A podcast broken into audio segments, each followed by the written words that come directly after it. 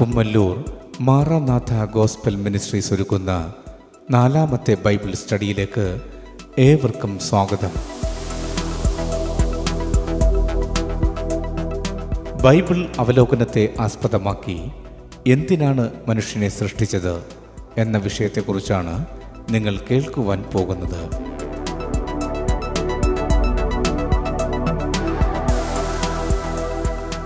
ക്ലാസുകൾ എടുക്കുന്നത് brother Sunil Kumar C G. അന്വേഷണങ്ങൾക്ക് nine double four seven two zero double six eight zero.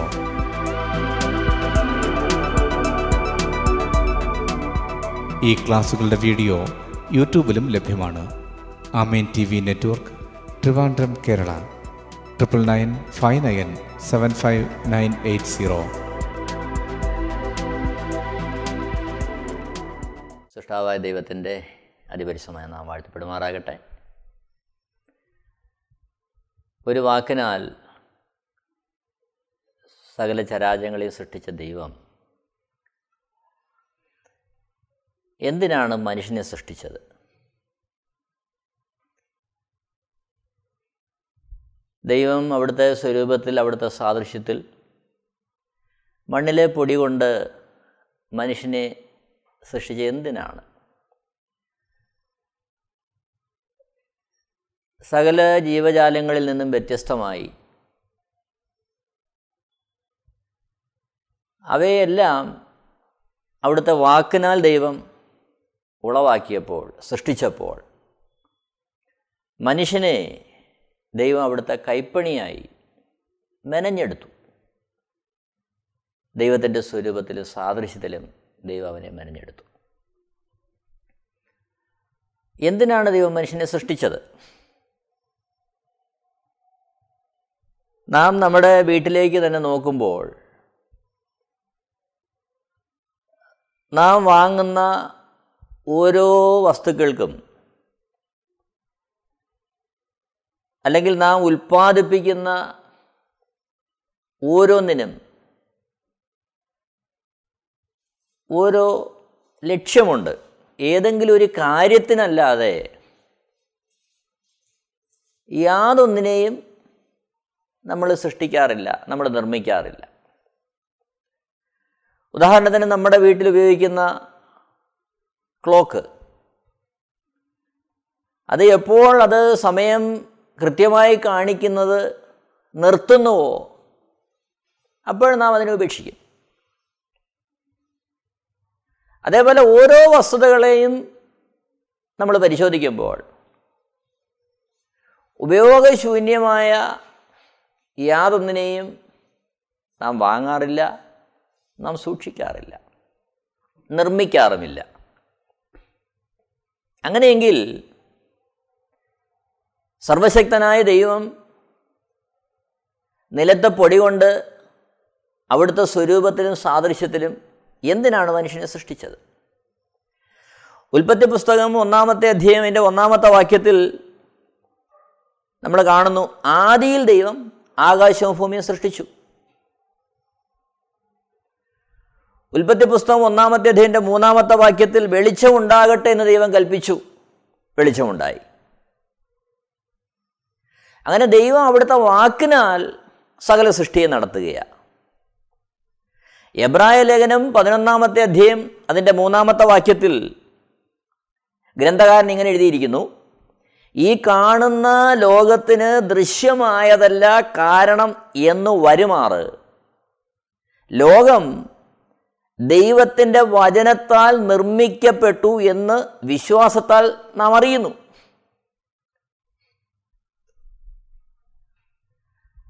അതായത് ദൈവത്തിന്റെ വാക്കിനാലാണ് ഈ പ്രപഞ്ചം ഉളവായതെന്ന് വിശ്വാസത്താലേ ഒരുവന് മനസ്സിലാകുകയുള്ളൂ. സങ്കീർത്തനം മുപ്പത്തിമൂന്നിന്റെ ഒമ്പതിൽ അവൻ അരുളി ചെയ്തു അങ്ങനെ സംഭവിച്ചു അവൻ കൽപ്പിച്ചു അങ്ങനെ സ്ഥാപിതമായി. അങ്ങനെ അവിടുത്തെ വാക്കിനാൽ സകലത്തെയും സൃഷ്ടിച്ച ദൈവം. ഉൽപ്പത്തി പുസ്തകം ഒന്നാമത്തെ അധ്യയം അതിന്റെ ഇരുപത്തിയാറ് മുതൽ ഇരുപത്തിയെട്ട് വരെയുള്ള വാക്യങ്ങൾ വായിക്കുമ്പോൾ നാം ഇങ്ങനെ കാണുന്നു. അനന്തരം ദൈവം നാം നമ്മുടെ സ്വരൂപത്തിൽ നമ്മുടെ സാദൃശ്യപ്രകാരം മനുഷ്യൻ ഉണ്ടാക്കുക എന്തിന്? അവിടെ ദൈവം പറയുന്നു അവർ സമുദ്രത്തിലുള്ള മത്സ്യത്തിന്മേലും ആകാശത്തിലുള്ള പറവജാതിയിന്മേലും മൃഗങ്ങളിന്മേലും സർവഭൂമിയിന്മേലും ഭൂമിയിൽ ഇഴയുന്ന എല്ലാ ഇഴജാതിയിന്മേലും വാഴട്ടെ എന്ന് കൽപ്പിച്ചു. പ്രിയരെ നാം ജീവിക്കുന്ന ഈ കാലഘട്ടത്തിൽ ജീവിക്കാൻ വേണ്ടി നമ്മളങ്ങ് പണിപ്പെടുകയാണ്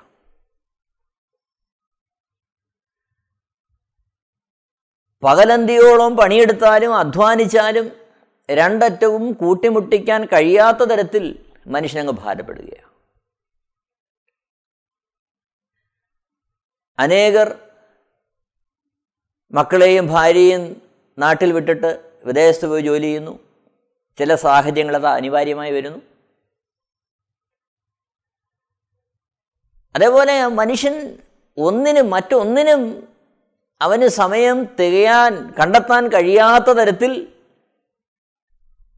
മനുഷ്യനെ ഓടുക അധ്വാനിക്കാൻ. എന്നിട്ട് എന്ത് ചെയ്യാൻ കഴിയുന്നില്ല? അവന് വേണ്ടും വണ്ണം കാര്യങ്ങളെ ക്രമീകരിക്കാൻ കഴിയാത്ത തരത്തിൽ മനുഷ്യൻ വലഞ്ഞു പോകുന്നു. പക്ഷേ നാം വ്യക്തിപരമായി നമ്മുടെ ജീവിതത്തിലേക്ക് തിരിഞ്ഞു നോക്കുമ്പോൾ ഓരോ ദിവസവും നാം കഠിനാധ്വാനം ചെയ്യുന്നു. നാം അധ്വാനിക്കുന്നു സമ്പാദിക്കുന്നു. പക്ഷെ ആത്യന്തികമായി എന്താണ് ഇതിന്റെ ലക്ഷ്യം? ഒരു വേള നമ്മോട് ചോദിക്കുന്നു എന്തിനാണ് ജീവിക്കുന്നത് എന്നൊരാൾ ചോദിച്ചാൽ ജീവിക്കാൻ വേണ്ടി പെടാ പാടുപെടുന്ന നമുക്ക് പലപ്പോഴും എന്തിനാണ് ജീവിക്കുന്നത് എന്നുള്ളതിന് ഒരു ഉത്തരം നൽകാൻ കഴിയുന്നില്ല. കാരണം നമുക്കറിയാം നാം ഉള്ളിലേക്ക് എടുക്കുന്ന ശ്വാസം പുറത്തേക്ക് വന്നില്ലെങ്കിൽ അതോടെ ഈ ഭൂമിയിൽ നമ്മുടെ ജീവിതം തീരുകയാണ്. അതേത് നിമിഷം എങ്ങനെയെന്ന് ഒരു വ്യക്തിക്കും പറയാൻ കഴിയാത്ത ഒരവസ്ഥയാണ് മനുഷ്യന്റെ ജീവിതത്തിൽ മരണമെന്നുള്ളത്. അപ്പോൾ എപ്പോൾ വേണമെങ്കിലും ഈ ഭൂമിയിൽ തീരാവുന്ന ഈ ജീവിതം എന്നാൽ ആ താൽക്കാലികമായ ജീവിതത്തെ പോഷിപ്പിക്കാൻ വേണ്ടി നാം അഹോരാത്രം അധ്വാനിക്കുന്നു ഓടുന്നു. എന്നാൽ നാം പോലും അറിയാത്ത ഒരു നിമിഷം ഇതെല്ലാം ഉപേക്ഷിച്ച് നാം ഇവിടം വിട്ടുപോകുന്നു. അപ്പോൾ ജീവിതം ആ ഒരർത്ഥത്തിൽ ഒരുവൻ നോക്കുമ്പോൾ അവന്റെ ജീവിതത്തിന്റെ ആ ഓട്ടം വെറും ശൂന്യതയിൽ അവസാനിക്കുകയാണ്. എന്തിനാണ് ജീവിക്കുന്നതെന്നോ എന്തിനു വേണ്ടി ഇതൊക്കെ ചെയ്യുന്നെന്നോ ആത്യന്തികമായിട്ട് ഒരു ഉത്തരത്തിൽ എത്താൻ കഴിയാതെ മനുഷ്യൻ പരകം പായുകയാണ്. എന്നാൽ മനുഷ്യനെ ദൈവം അവിടുത്തെ സ്വരൂപത്തിലും സാദൃശ്യത്തിലും സൃഷ്ടിക്കുമ്പോൾ ദൈവത്തിന് മനുഷ്യനെക്കുറിച്ച് വ്യക്തമായൊരു പദ്ധതി ഉണ്ടായിരുന്നു. ആ പദ്ധതി കേവലം താൽക്കാലികമായ ഈ ഭൂമിയിലെ ജീവിത ഒതുങ്ങി തീരുക എന്നുള്ളതായിരുന്നില്ല ദൈവത്തിന്റെ പദ്ധതി. അതാണ് നമ്മൾ വായിച്ചത്. ഉൽപ്പത്തി പുസ്തകം ഒന്നിന്റെ ഒന്നാം അധ്യായത്തിന്റെ ഇരുപത്തി ആറ് മുതൽ ഇരുപത്തെട്ട് വരെ വാക്യങ്ങളിൽ നമ്മൾ കണ്ടത് ഇതാണ് മനുഷ്യനെ സൃഷ്ടിക്കുമ്പോൾ ദൈവത്തിന്റെ ഹൃദയത്തിലെ വാഞ്ച ആ മനുഷ്യൻ സമുദ്രത്തിലെ മത്സ്യത്തിൽ മേൽ വാഴണം. ഭൂമിയിലെ സകല ഇഴജാതികളുടെ മേൽ വാഴണം. കന്നുകാലികളുടെ മേൽ മൃഗങ്ങളുടെ മേൽ. ചുരുക്കത്തിൽ സകല ചരാചരങ്ങളുടെ മേലും വാഴുവാൻ ആഗ്രഹിച്ചുകൊണ്ടാണ് ദൈവം മനുഷ്യനെ സൃഷ്ടിച്ചത്. നോക്കണമേ. അങ്ങനെ സൃഷ്ടിച്ച മനുഷ്യനെ ഉൽപ്പത്തി പുസ്തകം രണ്ടാമത്തെ അധ്യയത്തിന്റെ എട്ടാമത്തെ വാക്യത്തിൽ നമ്മളിങ്ങനെ കാണുന്നു. അനന്തരം യഹോവയായ ദൈവം കിഴക്ക് ഏതെങ്കിലും ഒരു തോട്ടമുണ്ടാക്കി താൻ സൃഷ്ടിച്ച മനുഷ്യനെ അവിടെ ആക്കി. ശേഷം ഉൽപ്പത്തി പുസ്തകം രണ്ടാമത്തെ അധ്യയം ഒമ്പത് മുതൽ പതിനേഴ് വരെയുള്ള വാക്യങ്ങൾ വായിക്കുമ്പോൾ അവിടെ പതിനാറ് പതിനേഴ് വാക്യങ്ങളിൽ നമ്മൾ ഇങ്ങനെ കാണുകയാ. യഹോവയായ ദൈവം മനുഷ്യോട് കൽപ്പിച്ചത് എന്തെന്നാൽ തോട്ടത്തിലെ സകല വൃക്ഷങ്ങളുടെയും ഫലം നിനക്ക് ഇഷ്ടം പോലെ തിന്നാം. എന്നാൽ നന്മ തിന്മകളെക്കുറിച്ചുള്ള അറിവിന്റെ വൃക്ഷത്തിൻ ഫലം തിന്നരുത് തിന്നുനാൾ നീ മരിക്കും. അതായത് ഏതൻ തോട്ടത്തിലേക്ക് ദൈവം മനുഷ്യനെ കൊണ്ടുവന്നാക്കുമ്പോൾ അവന് അവിടെ ഉപജീവിക്കുന്നതിനാവശ്യമായ എല്ലാ ഫലവൃക്ഷങ്ങളെയും സസ്യങ്ങളെയും ദൈവം നിലത്ത് നിന്ന് അവിടെ മുളപ്പിക്കുക. എന്നിട്ട് ഏതൻ തോട്ടത്തിന്റെ നടുവിൽ ദൈവം ജീവവൃക്ഷം എന്നൊരു വൃക്ഷവും നന്മതിന്മകളെക്കുറിച്ചുള്ള അറിവിന്റെ വൃക്ഷവും ദൈവം നടുകയാണ് മുളപ്പിക്കുകയാണ് എന്നിട്ട് ദൈവം മനുഷ്യനോട് പറയുന്നൊരു കാര്യമുണ്ട്. ദൈവം മനുഷ്യനോട് കൽപ്പിക്കുകയാണ് ആ കൽപ്പന ഇതാണ് തോട്ടത്തിലെ സകല വൃക്ഷങ്ങളുടെയും ഏത് വൃക്ഷത്തിന്റെയും ഫലം നിനക്ക് തിന്നാം. എന്നാൽ നന്മ തിന്മകളെക്കുറിച്ചുള്ള അറിവിന്റെ വൃക്ഷത്തിന്റെ ഫലം നീ തിന്നരുത്. തിന്ന നാളെ നീ മരിക്കും. അവിടെ ന്യായമായ ഒരു ചോദ്യം ഉയരും. ആ വൃക്ഷത്തിന്റെ നന്മ തിന്മകളെക്കുറിച്ചുള്ള അറിവിന്റെ വൃക്ഷത്തിന്റെ ഫലം തിന്നാൽ മനുഷ്യൻ മരിക്കുമെങ്കിൽ എന്തിനായിരുന്നു ദൈവം ആ മരം അവിടെ മുളപ്പിച്ചത്? ന്യായമായ ചോദ്യമാണ് എന്നാൽ അവിടെ ദൈവം നമുക്ക് തരുന്നൊരു സന്ദേശമുണ്ട്. മനുഷ്യന് തിരഞ്ഞെടുക്കുവാനുള്ള സ്വാതന്ത്ര്യം ദൈവം സമ്പൂർണമായിട്ട് കൊടുക്കുകയാണ്. തിരഞ്ഞെടുപ്പിനുള്ള സ്വാതന്ത്ര്യം. ഏത് കാലഘട്ടത്തിലും ദൈവം മനുഷ്യനെക്കുറിച്ച് ആഗ്രഹിക്കുന്നതും അതാണ്. അതായത് പരപ്രേരണ കൊണ്ടല്ല സാഹചര്യങ്ങളുടെ സമ്മർദ്ദം കൊണ്ടല്ല മറിച്ച് ഓരോ വ്യക്തികളും അവനവന്റെ സ്വന്തം തീരുമാനപ്രകാരം ഇഷ്ടപ്രകാരം ഒരു തീരുമാനത്തിലേക്ക് എത്തണമെന്നാണ് ഒന്നാമത്തെ മനുഷ്യൻ മുതൽ നമ്മളോടുള്ള ബന്ധത്തിൽ വരെ ദൈവത്തിന്റെ ഇഷ്ടം. ശ്രദ്ധിക്കണമേ ഒന്നാമത്തെ മനുഷ്യരോട് പറയുന്നു നന്മ തിന്മകളെക്കുറിച്ചുള്ള അറിവിൻ വൃക്ഷത്തിന്റെ ഫലം നീ തിന്നരുത്. തിന്നുന്ന നാളിൽ നീ മരിക്കും. എന്നാൽ ഇവിടെ സംഭവിക്കുന്ന കാര്യം ഉൽപ്പത്തി പുസ്തകം മൂന്നാമത്തെ അധ്യയം ഒന്ന് മുതൽ ആറ് വരെ നാം വായിക്കുമ്പോൾ അവിടെ നമ്മൾ കാണുന്നത് തന്ത്രശാലിയായ ഇരുട്ടിന്റെ ശക്തിയായ പിശാജ് കൗശലമേറിയ പാമ്പിലൂടെ സ്ത്രീയോടവൻ സംസാരിക്കുകയാണ്.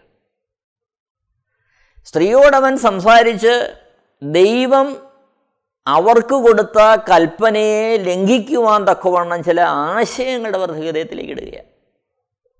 പാമ്പ് സ്ത്രീയോട് ചോദിക്കുന്നുണ്ട് ഈ തോട്ടത്തിലെ ഏതെങ്കിലും വൃക്ഷത്തിന്റെ ഫലം തിന്നരുന്ന് ദൈവം പറഞ്ഞിട്ടുണ്ടോ? അവൾ പാമ്പിനോട് മറുപടി പറയുന്നുണ്ട് നന്മ തിന്മകളുടെ അറിവിന്റെ വൃക്ഷത്തിന്റെ ഫലം തിന്നരുത് അതിൽ തൊടുക പോലും ചെയ്യരുന്ന ദൈവം പറഞ്ഞിരിക്കുന്നത്. ഉൽപ്പത്തി പുസ്തകം മൂന്നാമത്തെ അധ്യയം അതിന്റെ ആറാമത്തെ വാക്യത്തിൽ നമ്മളിങ്ങനെ കാണുന്നുണ്ട്. ആ വൃക്ഷഫലം തിന്മാൻ നല്ലതും കാൺമാൻ ഭംഗിയുള്ളതും ജ്ഞാനം പ്രാപിപ്പാൻ കാമ്യവും എന്ന് സ്ത്രീ കണ്ടു. ഫലം പറിച്ചു തിന്നു. ഭർത്താവിനും കൊടുത്തു അവനും തിന്നു. ശ്രദ്ധിക്കണമേ ഇവിടെ നമ്മൾ കാണുന്ന വസ്തുത ദൈവം മനുഷ്യരോട് പറഞ്ഞു വൃക്ഷത്തിന്റെ നന്മതിന്മകളെക്കുറിച്ചുള്ള അറിവിന്റെ വൃക്ഷത്തിന്റെ ഫലം നീ തിന്നരുത്. തിന്നാൾ നീ മരിക്കും. എന്നാൽ പാമ്പിന്റെ കൗശലത്തിൽ സ്ത്രീ വീണപ്പോൾ ആ ദൈവം തിന്നരുതെന്ന് പറഞ്ഞ ആ വൃക്ഷത്തിന്റെ ഫലം അവൾ ഇങ്ങനെ കാണുകയാ. ആ വൃക്ഷത്തിന്റെ ഫലം തിന്മാൻ നല്ലതാ. അത് കാണുവാൻ ഭംഗിയുള്ളതാ. അതിലൊക്കുപരിയായിട്ട് ജ്ഞാനം പ്രാപിപ്പാൻ കാമ്യം. ജ്ഞാനം അറിവ് പ്രാപിപ്പാൻ. സ്വന്തമായ ഒരറിവിന്റെ തലത്തിലേക്ക്. ദൈവത്തെ കൂടാതെ ഉള്ള ദൈവത്തിന് ഉപരിയായ ദൈവം നൽകുന്നതിന് ഉപരിയായ ഒരറിവിലേക്ക് നീങ്ങുവാനുള്ള ആ ഒരു പ്രേരണ ആ ഒരു സാധ്യത വൃക്ഷത്തിന്റെ ഫലത്തിൽ കാണുകയാണ്. ശ്രദ്ധിക്കണമേ പ്രിയരെ അത് ആ വൃക്ഷത്തിന്റെ ഫലം അവൾ പറിച്ചു തിന്നു അവൾ ഭർത്താവിനും കൊടുത്തു അവനും തിന്നു. ഇവിടെ അക്ഷരാർത്ഥത്തിൽ എന്താണ് സംഭവിച്ചത്? നാം നേരത്തെ നമ്മൾ ചിന്തിച്ചു ദൈവം അവിടുത്തെ സ്വരൂപത്തിലും സാദൃശ്യത്തിലുമാണ് മനുഷ്യനെ സൃഷ്ടിച്ചത്. എന്നാൽ മൂന്നാമത്തെ അധ്യായത്തിൽ പാമ്പ് സ്ത്രീയോട് പറയുന്ന കാര്യം ഈ വൃക്ഷത്തിന്റെ ഫലം തിന്നാൽ നിങ്ങളുടെ കണ്ണ് തുറക്കും. അതുമല്ല നിങ്ങൾ ദൈവത്തെ പോലെയാകും. എന്നാൽ യഥാർത്ഥത്തിൽ ദൈവം അവിടുത്തെ സ്വരൂപത്തിലും സാദൃശ്യത്തിലും മനുഷ്യനെ സൃഷ്ടിച്ച്. ദൈവസ്വരൂപത്തിലും ദൈവസാദൃശ്യത്തിലും ആയിരിക്കെ തന്നെ. അതിലുപരിയായ ഒരു തലത്തിലേക്ക് എത്തുവാനുള്ള വാഞ്ച അവളുടെ ഹൃദയത്തിലുണ്ടായിട്ടാണ് അവൾ ആ വൃക്ഷത്തിന്റെ ഫലം പറിച്ച് തിന്നാനിടയായത്. പ്രിയരെ നാം ആ ഭാഗമൊന്ന് വിശദമായി നമ്മൾ പരിശോധിച്ചാൽ നമുക്ക് കാണാൻ കഴിയുന്നത് ഒന്ന് അവൾ ദൈവത്തിന്റെ കരുതലിനെ ദൈവത്തിന്റെ ആ സ്നേഹത്തെ അവൾ അവിശ്വസിച്ചു. ദൈവസ്വരൂപത്തിൽ ദൈവസാദൃശ്യത്തിൽ ദൈവ തേജസ്സിൽ സൃഷ്ടിക്കപ്പെട്ടു എന്നിരിക്കെ അതിലുപരിയായ ഒരു തലത്തിലേക്ക് പ്രവേശിക്കുവാനുള്ള വാഞ്ച അവളുണ്ടായി. അതായത് ദൈവം അവർക്ക് നൽകിയിരിക്കുന്നതിന് അപ്പുറമായ ദൈവം അവരിൽ എന്തൊക്കെയോ മറച്ചിരിക്കുന്നു. അത് പ്രാപിക്കുവാനുള്ളൊരു വാഞ്ച അവരുടെ ഹൃദയത്തിലുണ്ടാകുകയാണ്. അവിടെ യഥാർത്ഥത്തിൽ അവൾ ദൈവം കൊടുത്ത വാക്കുകളെ ദൈവത്തിന്റെ കൽപ്പനയെ അവൾ ലംഘിച്ചു. ദൈവത്തിന്റെ സ്നേഹത്തെ അവൾ കുറച്ച് കണ്ടു. ദൈവത്തിന്റെ കരുതലിനെ അവൾ അവഗണിച്ചു. അപ്പോൾ യഥാർത്ഥത്തിൽ ആ വൃക്ഷത്തിന്റെ ഫലം തിന്നപ്പോൾ നടന്ന സംഭവം അനുസരണക്കേടുണ്ടായി.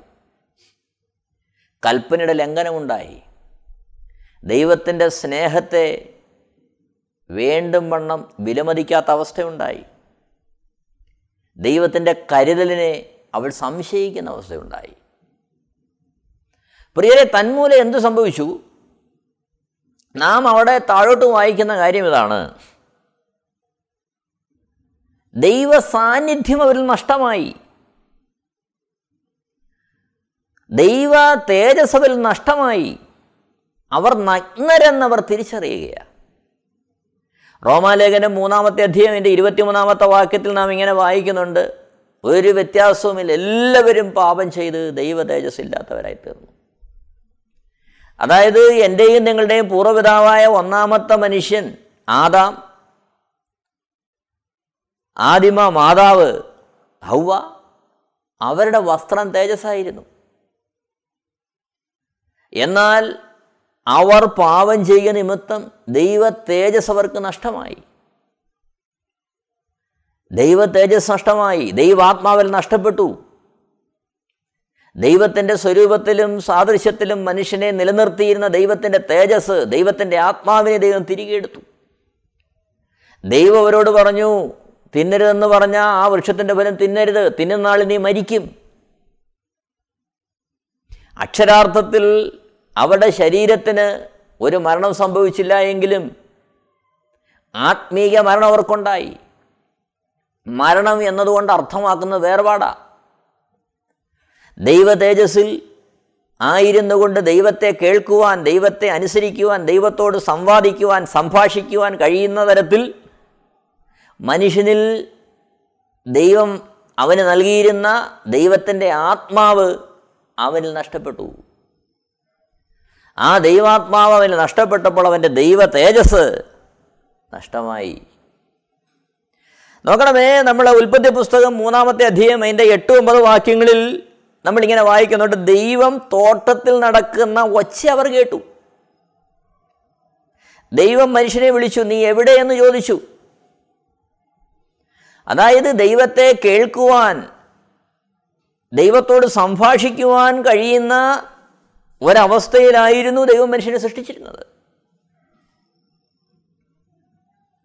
പ്രിയരെ ദൈവാത്മാവിൽ നഷ്ടമായപ്പോൾ മനുഷ്യന്റെ ദേഹം ദേഹി ആത്മാവ് ഈ മൂന്ന് മണ്ഡലങ്ങളിലും അതിന്റെ ദോഷമുണ്ടായി.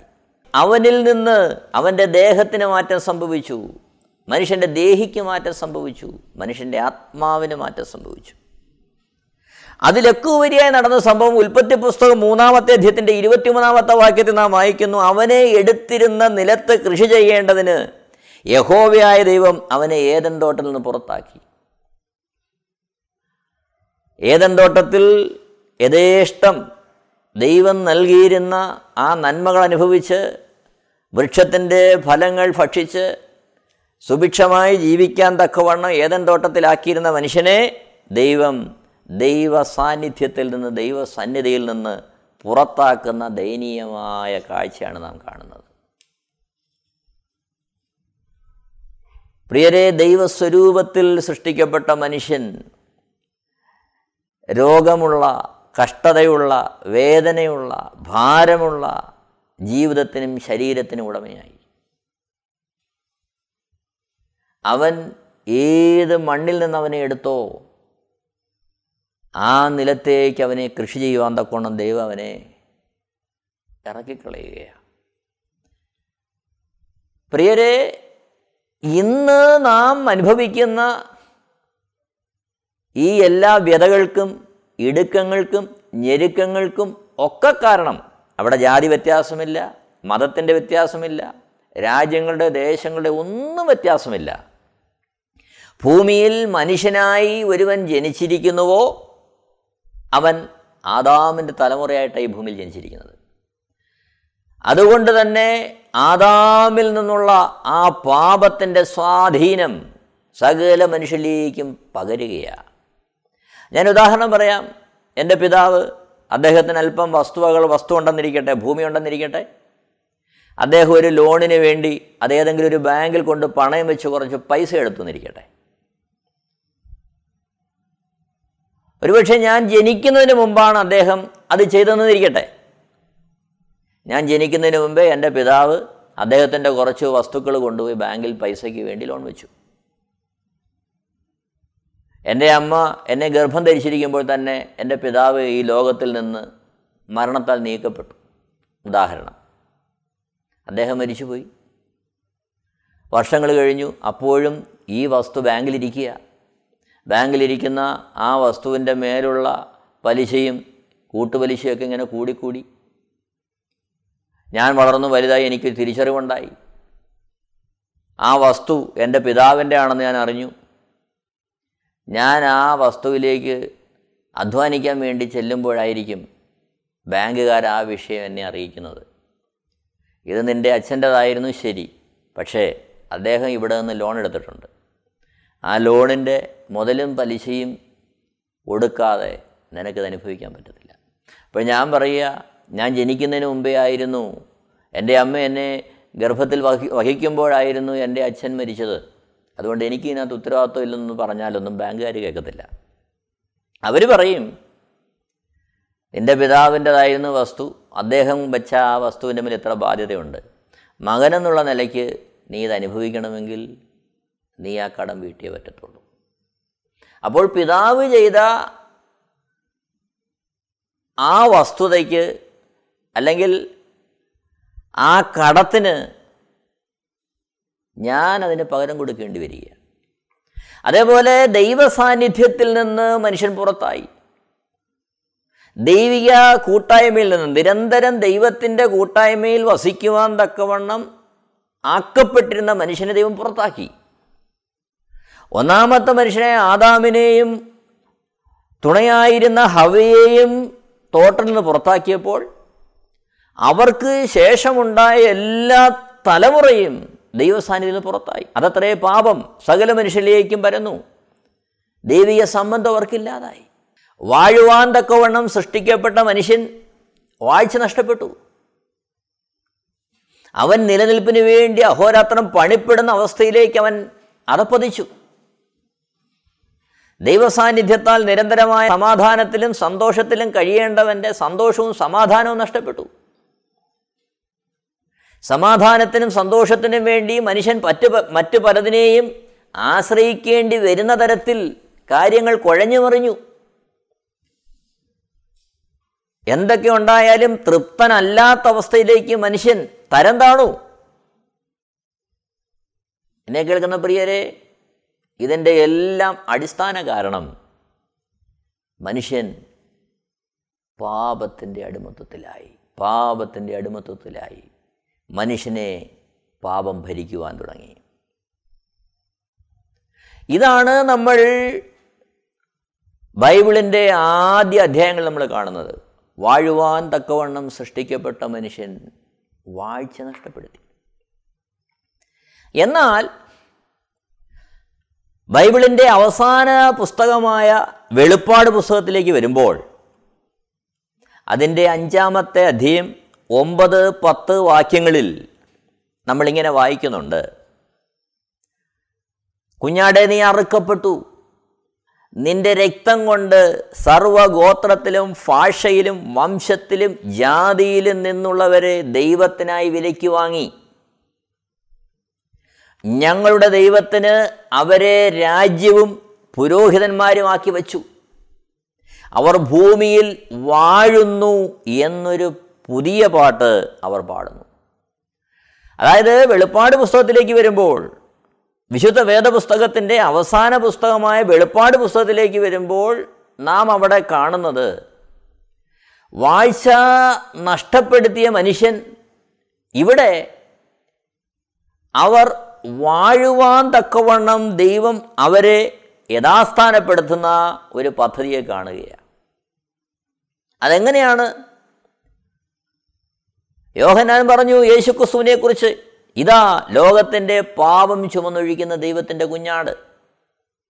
അപ്പോൾ ആ കുഞ്ഞാടിന്റെ രക്തം കൊണ്ട് സർവഗോത്രത്തിലും ഭാഷയിലും വംശത്തിലും ജാതിയിലും നിന്നുള്ളവരെ ദൈവത്തിനായി വിലയ്ക്ക് വാങ്ങുകയാണ്. അപ്പോൾ പാപത്താൽ നഷ്ടപ്പെട്ടു പോയ മനുഷ്യനെ യേശുക്രിസ്തുവിന്റെ രക്തം നിമിത്തം അവർ ദൈവത്തിനായി വിലയ്ക്ക് വാങ്ങപ്പെടുന്ന അവസ്ഥയെ നമ്മളിവിടെ കാണുകയാണ്. നോക്കിയാട്ടെ വാഴുവാൻ തക്കവണ്ണം സൃഷ്ടിക്കപ്പെട്ടു വാഴ്ച നഷ്ടപ്പെട്ടവർ ഇവിടെ വാഴുന്നു. പ്രിയരെ നമ്മൾ ഒറ്റ നോട്ടത്തിൽ നോക്കുമ്പോൾ വിശുദ്ധ വേദപുസ്തകത്തിന്റെ സംഗ്രഹം ഇതാണ്. വാഴ്ച നഷ്ടപ്പെടുത്തിയ മനുഷ്യനെ വാഴുവാൻ തക്കവണ്ണം ദൈവം യഥാസ്ഥാനപ്പെടുത്തുന്ന ദൈവത്തിന്റെ പദ്ധതികളുടെ വിവരണമാണ് വിശുദ്ധ വേദപുസ്തകത്തിലെ ഓരോ പുസ്തകങ്ങളിലൂടെ നാം കാണുന്നത്. പക്ഷെ ഇവിടെ വരുന്നൊരു പ്രധാന വിഷയം ദൈവം ഈ പ്രപഞ്ചത്തെ സൃഷ്ടിച്ചു. നമുക്കാണെങ്കിലും ഒത്തിരി പാരമ്പര്യങ്ങളും അനുഭവങ്ങളും ചരിത്രങ്ങളും ഒക്കെ പറയുവാൻ നമ്മുടെ മുമ്പിലുണ്ടെങ്കിലും യാഥാർത്ഥ്യം. എനിക്കും നിങ്ങൾക്കും ഈ ഭൂമിയിൽ ലഭിക്കുന്ന നാളുകൾ വളരെ തുച്ഛമാണെന്നുള്ളതിന്റെ കാര്യം. ഒരുപാട് കാര്യങ്ങൾ മുമ്പ് നടന്ന കാര്യങ്ങളും പിമ്പ് വരുവാ ഇനി ഇനി പുറകെ വരുവാനുള്ള കാര്യങ്ങളും ഒക്കെ നമ്മൾ സവിസ്താരം ചിന്തിക്കുമ്പോഴും പറയുമ്പോഴും ഒരു യാഥാർത്ഥ്യം. നമുക്ക് ഈ ഭൂമിയിലുള്ള നാളുകൾ തുലവും തുച്ഛമെന്നുള്ളതാണ് ഇത് നമ്മൾ മനസ്സിലാക്കണം. അത് നൂറ് വർഷം ഒരാൾ ഭൂമിയിൽ ജീവിച്ചു നൂറ് വയസ്സെന്നൊക്കെ പറയുമ്പോൾ നമുക്കത് ഒത്തിരി ദൈർഘ്യമായിട്ട് തോന്നും. എന്നാൽ നൂറ് വയസ്സെന്ന് പറയുമ്പോൾ യഥാർത്ഥത്തിൽ മുപ്പത്തി ആറായിരത്തി അഞ്ഞൂറ്റി ഇരുപത്തഞ്ച് ദിവസമേ ആകുന്നുള്ളൂ. അത് ഈ പ്രപഞ്ചത്തിന്റെ സൃഷ്ടിയും ഒക്കെ വെച്ച് നോക്കുമ്പോൾ എത്രയോ തുച്ഛമാണ്. അപ്പോൾ വ്യക്തിപരമായിട്ട് നാം ഒരു വ്യക്തിയെ അത്തരത്തിൽ ചിന്തിക്കുമ്പോൾ അവന് ഈ ഭൂമിയുമായിട്ടുള്ള ബന്ധം തുലവും തുച്ഛമായ ദിവസങ്ങളാണ് എന്നാൽ ഇതിന്റെ മധ്യേ ഒരു മനുഷ്യൻ അറിഞ്ഞിരിക്കേണ്ടുന്ന ഏറ്റവും പ്രധാനമായ വസ്തുത ഇത്ര മനോഹരമായി ഇത്ര അത്ഭുതകരമായി ഇത്ര ശ്രേഷ്ഠമായി ദൈവം എന്തിന് എന്നെയും നിങ്ങളെ ഈ ഭൂമിയിൽ ചമച്ചു നമുക്ക് എന്തിന് ഭൂമിയിൽ ഒരു ജന്മം ദൈവം തന്നു? ജീവിക്കുവാൻ ഒരു അവസരം ദൈവം എന്തിനു തന്നു? ഇത് തിരിച്ചറിയുവാൻ കഴിയുമ്പോഴാണ്. അല്ലെങ്കിൽ ആ തിരിച്ചറിവിന് ഒത്തവണ്ണം ജീവിക്കുവാൻ നമ്മുടെ ജീവിതത്തെ ഏൽപ്പിച്ചു കൊടുക്കുമ്പോഴാണ് നാം ഈ ഭൂമിയിൽ ജനിച്ചത്. എന്തിനെന്നുള്ളതും അത് നിമിത്തമുള്ള നന്മയിലേക്ക് നമുക്ക് പ്രവേശിക്കാൻ കഴിയുന്നത്. ചിന്തിക്കണമേ വാഴ്ച നഷ്ടപ്പെടുത്തിയ മനുഷ്യൻ വാഴുന്നു. അതായത് ഒന്നാമത്തെ മനുഷ്യനെ ആദാമിന്റെ ലംഘനത്താൽ ആ പാപത്താൽ ഞാനും നിങ്ങളും പാപത്തിന്റെ അടിമത്വത്തിലായി എങ്കിൽ എന്നെയും നിങ്ങളെയും ആ പാപത്തിന്റെ അടിമത്വത്തിൽ നിന്ന് വീണ്ടെടുത്ത് ദൈവത്തോടൊപ്പം വാഴുന്ന ഒരു ജനമാക്കി മാറ്റുക എന്നുള്ളതായിരുന്നു ദൈവത്തിന്റെ ആത്യന്തികമായ പദ്ധതി. ഇവിടെ നാം വായിക്കുന്നു വെളിപ്പാട് പുസ്തകം ഇരുപത്തി ഒന്നാമത്തെ ഇതിന്റെ ഒന്നാമത്തെ വാക്യത്തിൽ. യേശുക്രിസ്തുവിന്റെ ശിഷ്യനായ യോഹന്നാൻ പത്മോസിൽ കാണുന്ന ആ വെളിപ്പെടുത്തൽ താൻ ഇങ്ങനെ കാണുകയാണ് ഞാൻ പുതിയ ആകാശവും പുതിയ ഭൂമിയും കണ്ടു. ഒന്നാമത്തെ ആകാശവും ഒന്നാമത്തെ ഭൂമിയും ഒഴിഞ്ഞുപോയി. സമുദ്രം ഇനിയില്ല. അതായത് നാം ജീവിക്കുന്ന ഈ ഭൂമി ഈ ആകാശം ഒഴിഞ്ഞു പോകുന്നതായിട്ട് താൻ കാണുകയാണ് ഒപ്പം പുതിയൊരാകാശത്തെയും പുതിയ ഭൂമിയെയും താൻ കാണുകയാണ് നോക്കി അവിടെ എന്ത് സംഭവിക്കുന്നു? വെളിപ്പാട് പുസ്തകം ഇരുപത്തൊന്നിന്റെ മൂന്നിൽ നമ്മൾ കാണുന്നുണ്ടത്.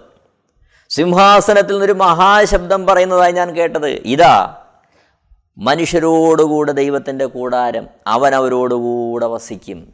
അവർ അവന്റെ ജനമായിരിക്കും. ദൈവം താൻ അവരുടെ ദൈവമായി അവരോട് കൂടെ ഇരിക്കും. അതായത് ഏതൻ തോട്ടത്തിൽ വേല ചെയ്യാൻ തക്കവണ്ണം ആക്കപ്പെട്ട മനുഷ്യൻ നിലത്തെ പൊടി കൊണ്ട് സൃഷ്ടിച്ച മനുഷ്യൻ ദൈവത്തോടൊപ്പം വാഴുവാൻ ദൈവം സൃഷ്ടിച്ച മനുഷ്യൻ ലംഘനത്താൽ വാഴ്ച നഷ്ടപ്പെടുത്തിയെങ്കിൽ ഇവിടെ ഇതാ മനുഷ്യരോടുകൂടെ ദൈവത്തിന്റെ കൂടാരം. അവൻ അവരോട് കൂടെ വസിക്കും. അതായത് ദൈവവും മനുഷ്യനും കൂടി ഒരുമിച്ച് വസിക്കുന്ന ഒരവസ്ഥയിലേക്ക് ദൈവം മടക്കി കൊണ്ടുവരുന്ന മനോഹരമായ കാഴ്ച നമ്മളിവിടെ കാണുകയാണ്. വെളിപ്പാട് പുസ്തകം ഇരുപത്തിരണ്ടാമത്തേതിന്റെ മൂന്നാമത്തെ വാക്യം നമ്മൾ കാണുന്നുണ്ട്. യാതൊരു ശാപവും ഇനി ഉണ്ടാകുകയില്ല ദൈവത്തിന്റെയും കുഞ്ഞാടിന്റെയും സിംഹാസനം അതിലിരിക്കും. അവന്റെ ദാസന്മാർ അവനെ ആരാധിക്കും. നമ്മൾ കാണുന്നുണ്ട് ഇനി രാത്രി ഉണ്ടാകുകയില്ല ദൈവമായ കർത്താവ് അവരുടെ മേൽ പ്രകാശിക്കുന്നതുകൊണ്ട് വിളക്കിന്റെ വെളിച്ചമോ സൂര്യന്റെ വെളിച്ചമോ അവർക്ക് ആവശ്യമില്ല. അവർ എന്നേക്കും രാജാക്കന്മാരായിരിക്കും. അതായത് ദൈവത്തോടൊപ്പം രാജാക്കന്മാരായിരുന്ന് പുതിയ ആകാശത്തെയും പുതിയ ഭൂമിയെയും വാഴുവാൻ തക്കവണ്ണം ഒരു പുതിയൊരു പദ്ധതിയിലേക്ക് എന്നെയും നിങ്ങളെ ആക്കി തീർക്കുക എന്നുള്ളതാണ് ഈ ഭൂമിയിൽ എനിക്കും നിങ്ങൾക്കും ഒരു ജന്മം തന്നതിലൂടെ ജീവിക്കുവാനൊരു സാവകാശം തന്നതിലൂടെ ദൈവം ആഗ്രഹിക്കുന്ന ഏറ്റവും ഉത്തമമായ ഇഷ്ടം ഏറ്റവും ശ്രേഷ്ഠമായ ദൈവത്തിന്റെ ആഗ്രഹം അതാ. പക്ഷേ ഇവിടെ നമ്മളൊരു കാര്യം മനസ്സിലാക്കണം. ഈ അവസ്ഥയിലേക്ക് നമുക്കെങ്ങനെ മാറും? അനുസരണക്കേടായിരുന്നു പാപത്തിന് നിദാനമെങ്കിൽ പാപമോചനത്തിന് എങ്ങനെ വഴിയൊരുങ്ങും? ആദാമിൽ നിന്ന് ജനിച്ച എല്ലാ മനുഷ്യരും പാപികളായിരിക്കെ.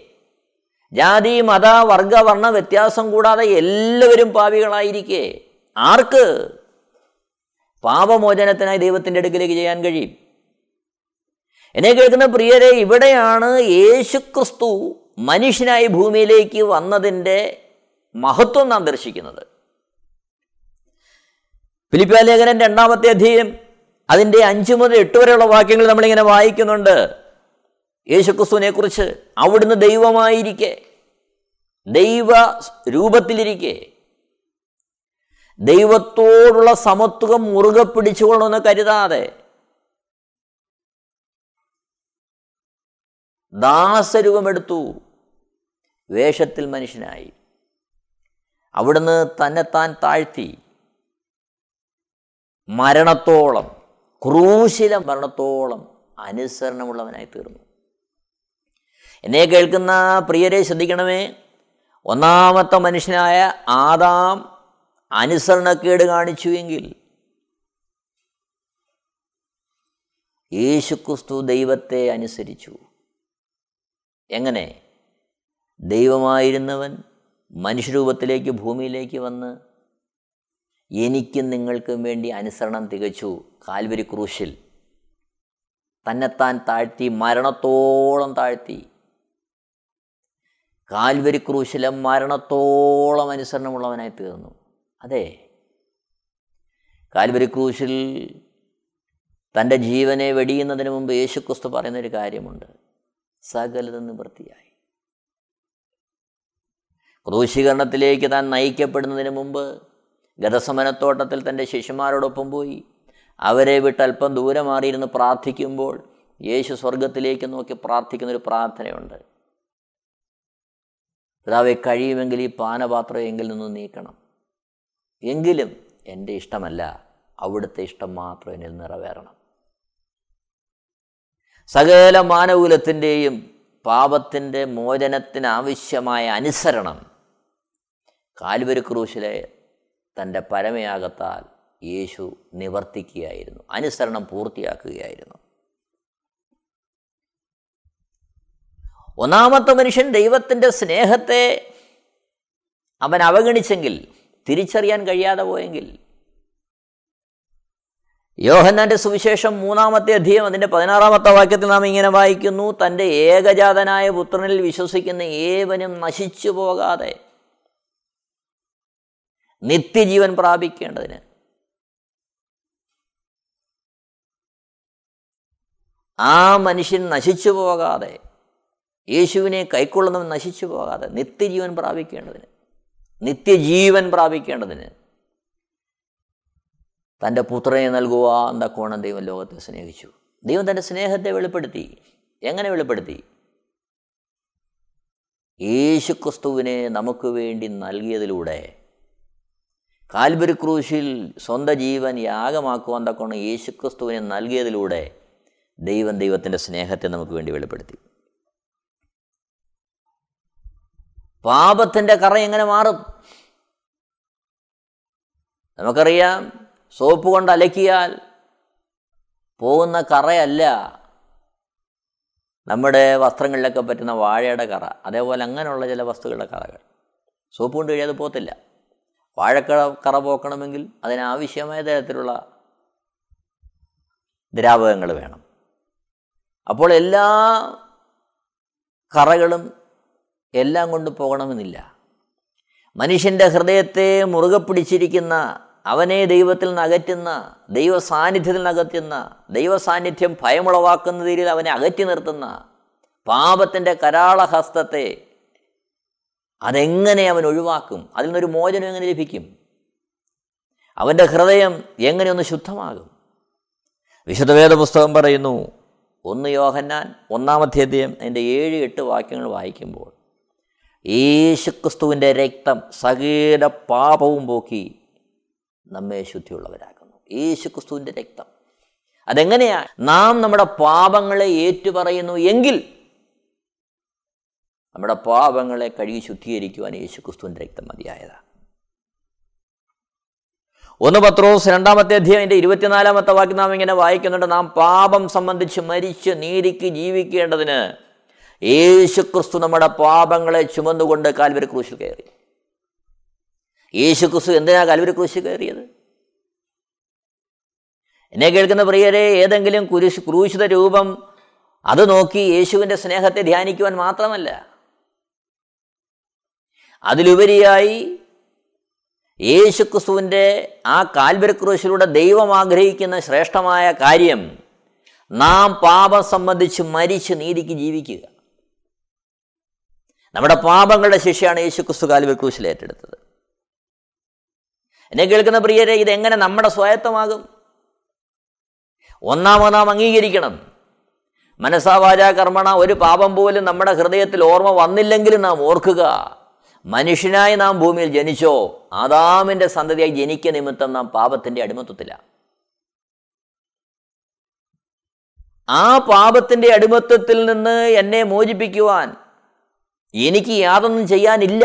കാരണം ഞാൻ പാപത്തിന്റെ അടിമത്വത്തില്ല ദൈവസന്നിധിയിലേക്ക് എനിക്ക് പാപിയെ എനിക്ക് പ്രവേശനമില്ല. എന്നാൽ ഞാൻ മരിക്കേണ്ട സ്ഥാനത്ത് പാപത്തിന്റെ ശിക്ഷയായ എന്റെ മരണം ഏറ്റെടുത്തുകൊണ്ട് യേശു ക്രിസ്തു കാൽവരി ക്രൂശിൽ മരിച്ചു. അത്രത്തോളം യേശുക്രിസ്തു അനുസരിച്ചു. ആ യേശുക്രിസ്തുവിന്റെ അനുസരണം അത് എനിക്ക് വേണ്ടിയായിരുന്നു. യേശുക്രിസ്തുവിന്റെ മരണം അത് എനിക്ക് വേണ്ടിയായിരുന്നു. അതായത് പാപസംബന്ധമായി ഞാൻ മരിക്കേണ്ട സ്ഥാനത്ത് യേശുക്രിസ്തു എനിക്ക് വേണ്ടി മരിച്ചു. ഞാൻ മരിക്കേണ്ട സ്ഥാനത്ത് യേശുക്രിസ്തു മരിച്ചതുകൊണ്ട് ഞാൻ മരിച്ചു. അതാണ് രണ്ട് കൊരിന്തിയർ അഞ്ചാമത്തെ അധ്യയം. അതിന്റെ പതിനാല് മുതൽ നാം വായിക്കുമ്പോൾ ഭക്തന പൗലോസോടെ എങ്ങനെ എഴുതുന്നു എല്ലാവർക്കും വേണ്ടി ഒരുവൻ മരിച്ചിരിക്കെ എല്ലാവരും മരിച്ചു എന്നും.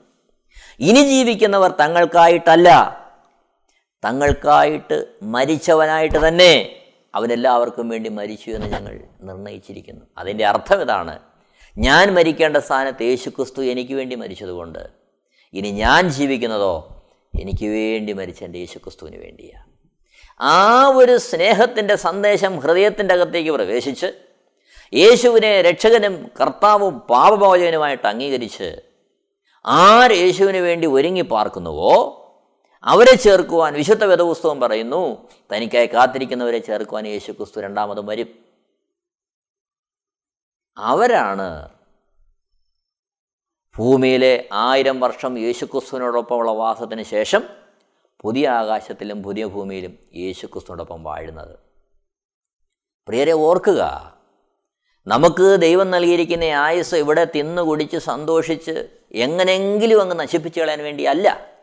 മറിച്ചോ ദൈവത്തോടൊപ്പം വാഴുവാൻ ദൈവത്തിന്റെ തേജസ് പ്രാപിച്ച് ദൈവത്തോടൊപ്പം കോടാനുകോടിയുവങ്ങൾ വാഴുവാനാണ് ദൈവം നമ്മളെ സൃഷ്ടിച്ചത്. യേശുക്രിസ്തുവിന്റെ സ്നേഹത്താൽ ഈ സത്യം മനസ്സിലാക്കി. ഈ ഭൂമിയിൽ ദൈവത്തിനൊത്ത ഒരു വിശുദ്ധിയിലും നിർമ്മലതയും ജീവിക്കുവാൻ സമർപ്പണമുള്ളൊരു ജീവിതം നമുക്കെല്ലാവർക്കും ഉണ്ടാകട്ടെ. വാഴുവാൻ തക്കവണ്ണം സൃഷ്ടിക്കപ്പെട്ട നാം വാഴ്ചയിലേക്ക് മുന്നേറുന്നൊരു ജീവിതമായി തീരട്ടെ. അതിനുവേണ്ടി നമുക്ക് നമ്മുടെ ജീവിതത്തെ സമർപ്പിക്കാം. ദൈവം എല്ലാവരെയും അനുഗ്രഹിക്കുമാറാകട്ടെ. Amen T V network Christian internet channel സുവിശേഷീകരണത്തിന്റെ വ്യത്യസ്ത മുഖം തേടിയുള്ള യാത്ര YouTube and Facebook. Amen T V network Trivandrum Kerala.